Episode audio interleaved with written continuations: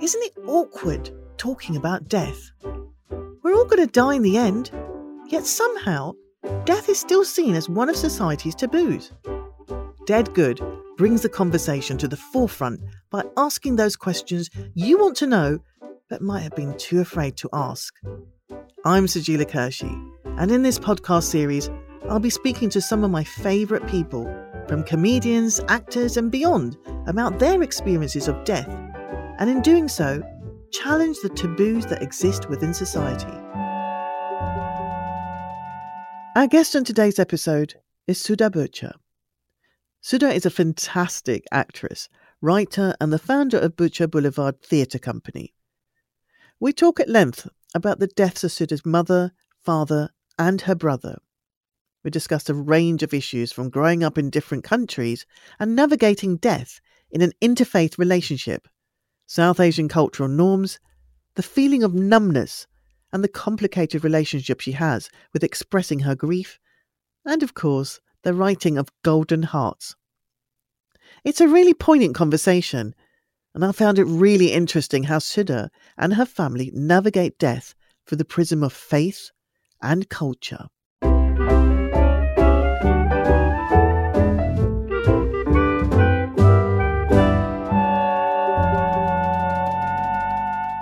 Hello, how are you? I'm good, thank you. Yes, it's sunny in Wimbledon, so it's great to be here. Thank you. Please do tell us about your upbringing and beliefs growing up and if faith played a part in how you view death. My upbringing was sort of in three continents. You know, I was born in Tanga, Tanzania, but my dad was a teacher, Punjabi. So every three years we used to go back to India for like a visit come back to Africa. There were times when my parents felt like we should move to India. So there was all this kind of toing and froing. The good thing about that was that I was exposed to, you know, in Africa, you know, we had Muslim neighbors. We went to the Gurdwara as well as the Hindu. My parents are Arya Samaji, which is a sort of sect that doesn't worship statues. And, you know, so I had a lot of multi faith kind of influences without any, my parents were not like practicing Hindus, you know. But my father was very interested in the whole philosophy side of it. So I think it was just a very eclectic but very inclusive upbringing as regards to faith. I don't remember being, you know, feeling that there was any one way of accepting or not accepting death. So, with all these faiths, um, I guess you got to experience death from different perspectives, from different faiths, and how each community dealt with those deaths do you remember much about the Hindu like rituals and how those deaths were dealt with? Yeah, I mean, the thing is, you know, like um, when we were in East Africa, we were the only family there, so we didn't have like a big kind of extended family, you know. So in terms of deaths in our personal um, circle, we were sort of slightly removed from people. And but we would get news from india that you know like i didn't really know my grandparents you, that news would come in letters. So really the first kind of bereavement that i experienced which was very close was my father's. And that did happen very you know i was only 15 and in fact i you know i found him um, so you know my father's death was marked in, a, in with a hindu ceremony because essentially we are from that heritage. So that is, you know, it's a cremation, and then you know the ashes are taken to a place where you know obviously the holiest of Hindus would want their ashes taken to the river Ganges in India, but you know here very much so. You know most people do.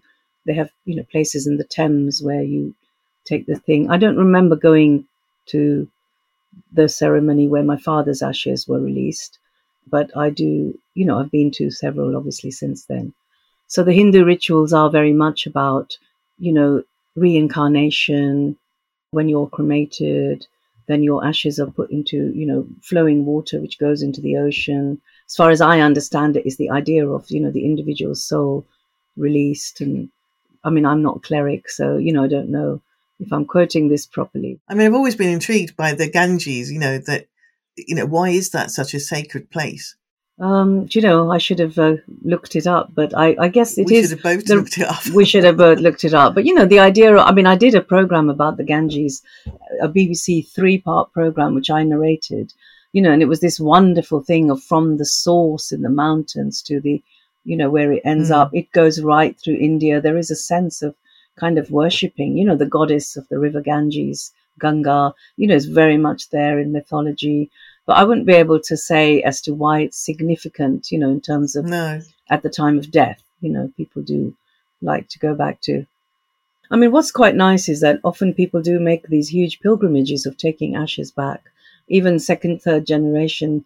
You know, if they if that was their parents' wish, and it becomes quite a big sort of moment, isn't it, for people to reconnect with the homeland of where their parents came from. You know. Absolutely. And I know that your husband is Muslim, so I think you'll get this. It's like it will be cheaper to have a Hindu, you know, ritual of taking the ashes, which doesn't use up another seat. You can put it in your hand luggage, as opposed to the Muslim one, which is like, you know, it's quite traumatic. Like you have to put it in a in a coffin, and you have to get the coffin transferred. There's probably less, isn't it? There are less people who take coffins back, or maybe that's wrong of me to assume. Oh no, they they. I mean, I I know that my family members they would, and I just think it was such a massive, huge, you know, undertaking to take the body back. It's just, and especially since you know Muslims, our whole thing is like bury them quickly as possible. Yes, well, well, that's the same with us, yeah. But then if that's their wishes, they want to be buried in their mother soil, as it were. Well, I think it's a lot of link to loss of homeland, and if people have really felt not at home in another land, it becomes a big thing, doesn't it? That children want to honour. I get that, and if my mother wanted that, that's exactly what we we would do for her. You try to do it, yeah, exactly. Now, uh, obviously, I know that you've had several bereavements. Well, in terms of my immediate family, you know, my immediate family was um, my father died um, very young. You know, he was a week before his 50th birthday. As I said, I found him, and I still don't feel as though we've necessarily processed. You know, when you have that bereavement as a child or teenager, it's very different, isn't it? You know, with my parents, they'd had a lot of separations in terms of, like a lot of families did in those days, where my father was working in Africa, we'd be in India, then he was working there, and we, we were in England. So that sense of separation became totally permanent, you know, at a quite a young age. And then my younger brother passed away. And this was to do, I think we were talking about, you know, Asian men and their hearts. So in my father's family, there was a history of, you know, bad hearts and men just dropping. And so my younger brother was only 43, and that was also a very sudden death, um, which was very, very traumatic. And then I lost my mother in 2013, and she was 76. So we, I now have my younger brother and my sister. We do feel like, yeah, we were orphaned, you know, quite young, as it were. You mentioned um, that you found your father. You know, this is back in 1978. Can you talk about how that happened? My father had had a history of sort of ill health. You know, he he was also an alcoholic, which complicated other health problems. But at this particular time, you know, we could see that his heart. I can't remember if he'd already had a heart attack before, but he, you know, he obviously just had a cardiac arrest, heart attack, and he went to the loo. And I actually remember in the front room, the film that people were watching, I was probably watching, was actually called Kismet, you know, fate. I didn't notice that he'd gone to the loo, and then when I went, because he didn't hadn't returned, you know, he was slumped there, and I ran downstairs, and there were neighbours there, and we took him to the hospital, but it was too late. But what I do remember is a feeling of sort of numbness, you know, like people often depict these deaths where people are in floods of tears, hysterical. It wasn't like that for me, for either that or for when my brother passed away. What I struggle with is tears and big displays of grief. So those were in my family, but also in the time that I've been married, which is 32 years, I've also, you know, we've been through the loss of my husband's parents and three of his siblings. So we've had quite a lot, really. And so my children have experienced all that as well. So the feeling of numbness that you talk about, that is quite a common thing because I think we're sold on this idea, especially when you're a South Asian culture like we are. We're brought up with Hollywood and Bollywood, you know, so the kind of like dramatization of, of what grief looks like. And it's all uh, in Bollywood is hi, you know, it's all very dramatic. And it's in Hollywood, it's like there, there's a certain way to grieve and be. And so it's really interesting to me that you say you just went numb because I remember my sister being the same way when my father passed. She didn't react at all. Well, and I think people do. People are drawn to people. There's a sort of assumption that you're suffering more if you're if you can't stop crying and you know you're in pieces. The lack of tears in my personal life often sort of subliminally gets translated into the work that I mm. do, you know, because people will say, oh, your work, it sort of touches the heart. And in fact, now I've decided to kind of embrace that, you know, the idea of making people laugh and cry at the same time, you know, not being scared to look at issues of bereavement and death in my work. So I've done, you know, I've actually written about, you know, the loss of my brother, the Asian men and their hearts in a project called Golden Hearts, which I did in a hospital in St. George's. I've done a project called Final Farewell with Tara Theatre last year, which was about people sharing their stories of grief. You know, I work through verbatim, and mm. I guess there is something about me that I am someone who absorbs other people's stories on floss as well, you know, maybe in some way. Is it that you're by telling other people's story, you kind of like work through your own um, grief? Because I always find I do that with my work. It's like it's easier to almost fix someone else's stuff I don't think one does that consciously, but I think the fact that I've had so much loss means I'm comfortable in that. Like I do think about death a lot, you know, and mm. sometimes I think it's a bit melancholic, but then I just sort of think, well, this is the way I am, you know. It doesn't mean that you're you can't laugh about it, or you know, like you know, we all have these quite comic moments as well, don't we? When at funerals, and I mean, my mother's funeral was actually a disaster, you know like the worst funeral that people have been to in terms of practical arrangements. Can you share that, please? Well, we used a sort of Asian bereavement people, you know. We were struggling with, you know, we knew, you know, my sister's more of a believer than me. You know, we wanted to do things the Hindu way that my mother would have wanted, even though she railed against religious hypocrites and stuff all her life, you know. So we decided to use these culturally specific people, and it turned out to be an absolute disaster. Right from like when the night before you want to go and see her, the coffin hasn't arrived.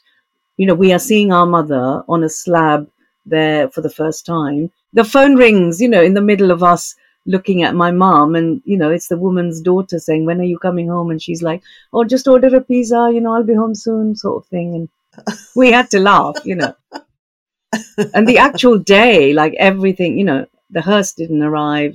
We lost our slot. And right at the last minute, my mother had a pacemaker. And they were like, we haven't got the paperwork. We might not be able to cremate her. And it was just a disaster. But we laugh about it now. And my mother would have laughed about it. Yeah, that's the thing. It's like those moments, the humorous moments, the dark moments, it undercuts that deep pain, I guess. Yeah, and it's important. Yeah. Yeah, it is important. I know that you said when your brother died and you used the word that you literally were floored by his death. Is that because it was more shocking that you would lose your brother?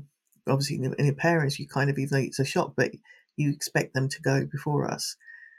But with your brother, um, which is back in 2009, have I got that right? 2009, yeah. And, I, you know, he was only 43.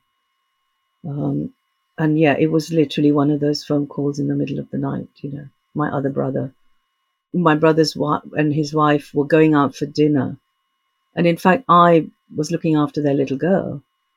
I was in my bed with Jaya, my niece, on my arm, and my little son, my other son, younger son. You know, we were sleeping together because we were babysitting her, and the phone call came in the middle of the night from my other brother Vijay and like he just said it straight as well, you know, like oh, Ajay's died, you know. They'd gone out for dinner and just dropped, you know. Um, so it was very, very, very shocking and difficult and remains so. You know, the first words his daughter spoke the next morning was, you know, where's daddy? And actually, I remember this because we had promised the children, both, you know, my older son was 12, I think, and my younger son was, you know, eight. And Jaya was four, nearly five, my niece. And I had promised them pancakes. So I actually woke up, having heard this news, My brother's wife came in the middle of the night. She'd stayed in the front room. We were all just numb and shocked, you know, stayed up all night. But I made pancakes for the kids. And they had their pancakes. We didn't tell them yet because we then had to go and tell my mother that her son had died, you know. So this thing of where were the tears, you know, there were no tears yet. you know, I, I probably haven't cried for my brother at all. Was it because you were protecting the children at that moment as well and having to be strong for them? Yeah, I think we had to, but I also think it's, I think for me, it's definitely a thing, you know, and I think we talked about it like you listen to these Bollywood musical music that reminds you of people or moments and you'll find your eyes welling up, but you wish you could summon them up when you need them and they don't come, you know. I sort of just accept that about myself. I don't feel like I've got a lump inside me that is torturing me, you know what I mean? Yes, at times I do feel like it would be a release to be able to cry like I see other people do, and I, I envy them, you know, I do actually envy people whose emotions are released when they're needed to be, you know. But maybe there is the fact that people do see my work and they'll go, oh, it made me think about this. And thank you for sharing this because it's helped me to this, you know? I think as creatives, we write what we know. And if even if we don't necessarily know how that grief should have been or shouldn't have been, we you know you you put it into your work, which is you know that's what you do. I've written shows about my grief around my dad and you know obviously you've, you've you've clearly done it with your work. I mean the legacy of my brother's death is very very big because also i haven't seen my niece because my brother's wife you know which actually i then realized is quite a thing. You know like 2 years after he died she just cut us off you know. The cruelty of it was that she also cut off our niece from us you know. And then we found out that a year ago she has died. So my niece is now 18. She's an orphan and she hasn't seen us for over a decade. You know, we are trying to find her and communicate with her, but it's not been possible. You don't know where she is? Not exactly, no. We are trying to find her, yeah. Via this podcast, if you, you know, if she was ever listening to this podcast, what would you say to her? I would say that Jaya, you know, your your family love you, and you know, we just want you to know that we are here whenever. We just love you. I would say that to her. Yeah. So I think again, I think the legacy of early deaths can be quite catastrophic in families. You know, for me, that's an important message, just in case people have experiences like that. And it's interesting that you said that it's quite a thing I don't know about you, you get drawn to stories, don't you? Yeah. And then I started looking at like soldiers and, you know, when people die in action. Yeah. And as was happening when people were going to Afghanistan and stuff, hmm. there became a sort of battle between the mothers and the the wives as to who had suffered more, you know, and you think, why does that happen, you know? But isn't that the legacy of our culture anyway? The mother in law and the you know, and the wife, like who loves the son more, and who then obviously it is inevitable in death, who love, you know, whose pain is greater. There are also kind of tropes, aren't they? Because I also realise that in in English culture, actually, the love of siblings is seen to be lesser than the love of a partner. You know, it's strange because I've always thought I can always get another husband, I can always get another partner. I can't get another brother or sister. I can't get another child. So in my head, I've already played out like future husbands, and I say husbands plural. you know that they're gonna they're gonna go and and you know I'll I'll grieve for a little while, but I can find another one. Well, that's interesting. Yeah, yeah. I've never really understood how you know, and I know that people are deeply entrenched into their relationships with their partners, but I'm just like I can get another. You know. Well, they're different relationships, aren't they? And they're all yeah, they are. They are. And I, and I do jest obviously about that, but I mean, some people are estranged from their brothers and sisters, or you know what I mean.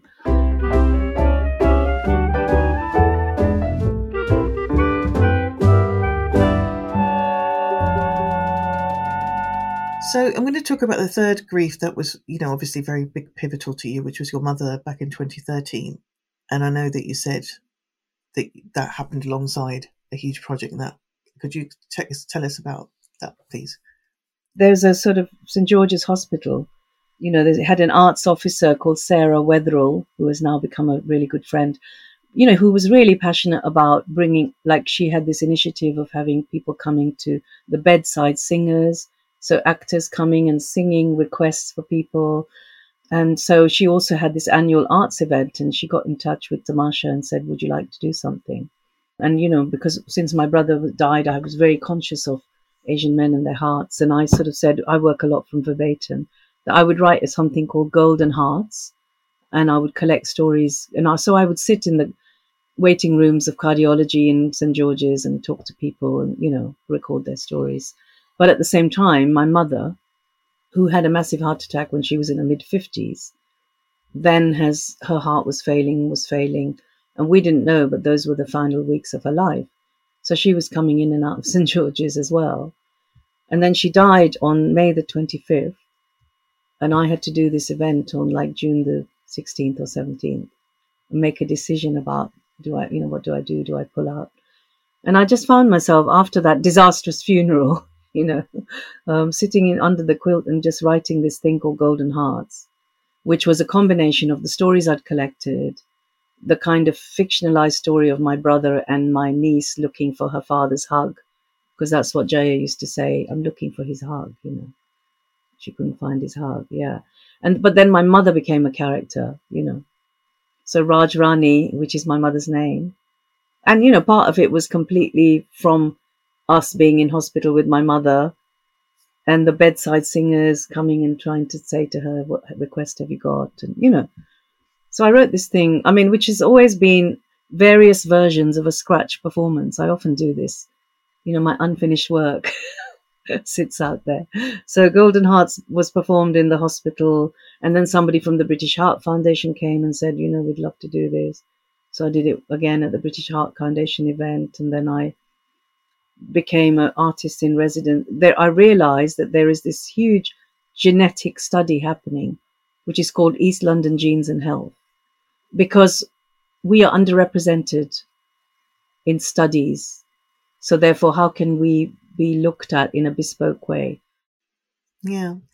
I mean, it's interesting. There's a, there's the sort of reality of Hindu tradition where you know you're reborn, and I know we talked about this before, but in a way, your mother kind of lived on in that work that was simultaneously happening whilst you know she was passing away and it's quite poetic that kind of her spirit is in that work that you created which is obviously going to go on to help others to understand. There's a beautiful symmetry there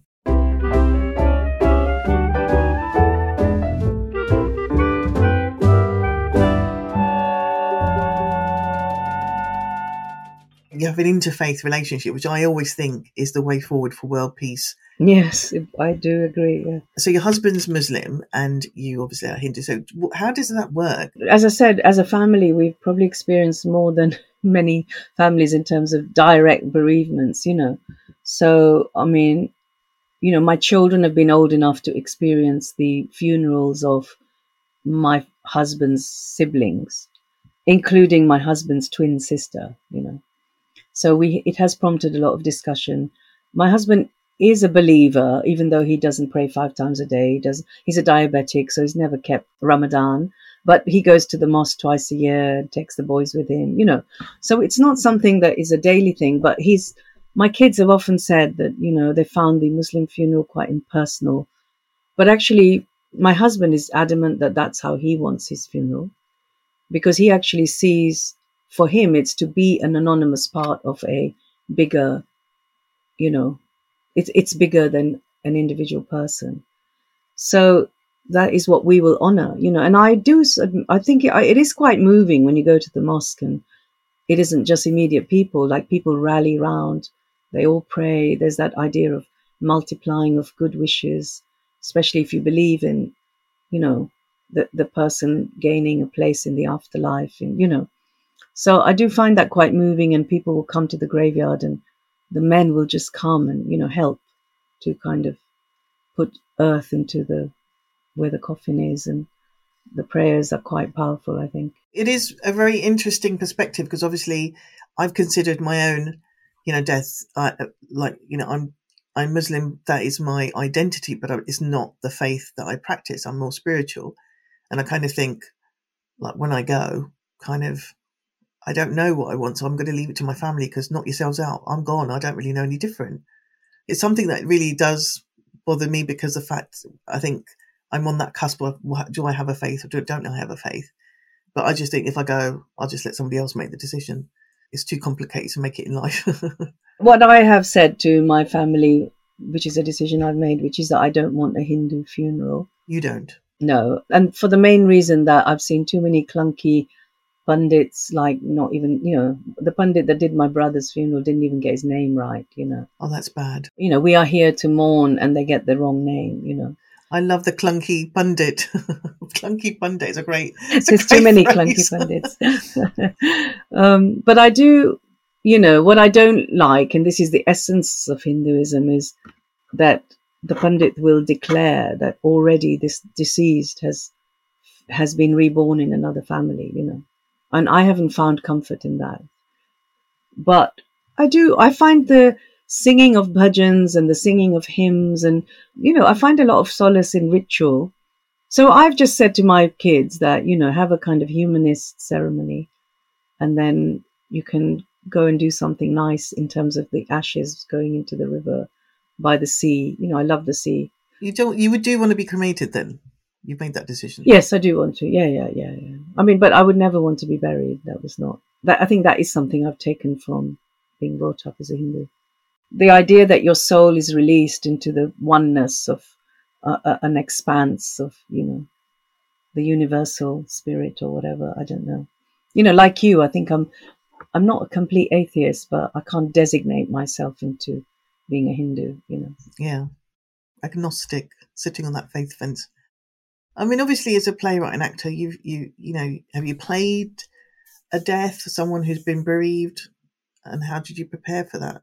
a recent experience was a, a film called Into Dust, Into Dust, which is a true story of a Pakistani activist called Parveen Rahman, who was murdered because she tried to expose the large scale theft of water in Karachi. And the filmmaker Orlando von Eisendel, probably not saying his name right, in fact, he'd done a beautiful film about his brother's suicide called Evelyn, and he was drawn to this story. And I was playing the older sister, Akila, which is a real person, you know. And we had to film the moment when Parveen's body is brought and I come and I see it, you know. And I was really, really concerned because I just like I did say to Orlando, I struggled to cry, you know. And but what we found in common is that Orlando, myself, and Akila, who I was playing, so we had all lost a younger sibling in like what's the word? Sudden death. You know so orlando's brother had committed suicide. Akila obviously her sister was shot dead by the mafia and my brother had just you know dropped. So i found that took me through the filming you know. I just allowed my intense grief about losing a younger sibling to kind of guide how i did that scene you know are you proud of that work at the end I'm very proud of like sharing those stories of yeah, yeah, people who are extraordinary and who were taken too young, you know.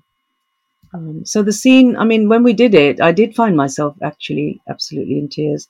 Yeah. And the funny thing was that when they went to choosing the take for the final thing, or I had to go into the um, ADR dubbing studio to redo some of it because uh, they hadn't the sound quality and in India where we filmed hadn't captured it to a high enough level, you know. And that redoing of it, I found really hard. Yeah. Now I'm I'm cause I'm sort of hearing repeatedly how how all of those you think that have you know you you were numb, but you it's all kind of come out little bits and drabs into your work, into your performances. Can you give someone who is going through a bereavement right now any advice? I think it's literally like to take each day at a at a time, to not feel like you're doing it wrong or that you should be getting up and getting on with stuff. Talk to people. I found reading really helpful. You know, reading about death and how other people write about it. I found I do yoga. I found yoga like I, I went to my yoga even before my brother's funeral and people would be like, Oh, why are you here? You know, you shouldn't be here. But even the ritual of trying to do a little bit of like just being in the moment through that breath of doing yoga. But just, you know, it's not gonna pass immediately, so don't expect for it to or even ever. I mean, I don't feel as though I'm, oh, now I'm over all the deaths, you know. It's just a part of you. Yeah, that's sound advice. And also that they're, you know, it's at your own pace. Everyone's individual. Everyone's got a different pace, different rhythm. Yeah, and don't be guilty about enjoying moments in your life, however early you. Mm. You know, we lost a close friend recently, and his wife was saying that, you know, because she's baked a cake when people come for tea and people are like, "Oh my God, she's her, she just lost her husband. Why is she baking and doing finger sandwiches for us? We've come to give our condolences." You know, whereas for her, that's that's what she did and that's what she does. You know. Mm. Mm. I can relate to that. I was stuffing samosas galore. It was just like really therapeutic when my Yeah. dad died. It just I found it Yeah. helpful.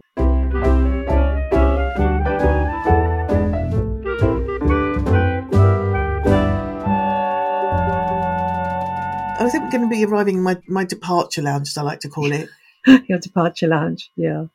All right, so last call. So we're going to have a little, you know, th- three questions that we're going to ask you that's going to be a bit more fun, I guess, a bit- little more lighter. Um, so last call in my departure lounge. How would you spend your last week on Earth? If I knew it was my last week on Yeah. Earth, yeah. Yeah. What I one of my obsessions is that my house is an absolute mess. I've got so much paraphernalia from like you know things that I don't want my kids to have to sort out. So I'm hoping that I've Marie Kondoed my house already. so my last week. Otherwise, I'd be spending my last week decluttering and saying, I don't wish my kids to deal with this. Um, I'd love to be by the sea somewhere, you know, just just with family, drinking champagne, enjoying the sunshine, warm water, family, friends. oh, that's great. Nothing, nothing huge. Yeah. So clean your house, Marie Kondo your house, and then Well, Marie Kondo, my house is done oh, that's done. the last okay, we week. just the final touches, and then off to a picnic in the on the beach. That's beautiful. A long picnic. Yeah. Leading on to what's your fantasy funeral? If anything you could have, what would you have? I just want a simple humanist ceremony. But one of the things of one of the funny things I do find myself talking about is when I was in EastEnders, and you know, you got a diff diff moment when you exited and you knew it was the final exit of the show. So I was driving my BMW and then it went diff diff, you know. So even though I didn't stay in that show for long, yeah, I do tell my friends that they've got to find that moment for my funeral. So then, then um, you know, when when we've had a lovely humanist ceremony, my goddaughter, as I call her, um, Shaheen Khan, the actor, her daughter, she's going to sing "Morning Has Broken" at my funeral. I've left that her with that, and then we're going to have my doof doof moment when my coffin goes into the bonfire, and the EastEnders and then it's just like Yeah. doof, doof, doof. Yeah, and then people can drink lots of, you know, champagne. I sound like I drink champagne all the time. I only drink it on special occasions when I can afford, you know, a nice bottle. But I'm hoping that You're very showbiz, very so showbiz. people can drink and share memories. I'll leave a fund. Yeah, do you want to fight like an EastEnders fight? Because there's always a fight, like some Peggy Mitchell moment, and before the doof doofs, No, no, I don't need. I don't need any fighting. fights. But and then I would say to people that on my birthday, you know, my family, they have to go. They have to leave their phones, and they should go somewhere by the. So my ashes have to be, you know, you have to go to an ocean somewhere nice.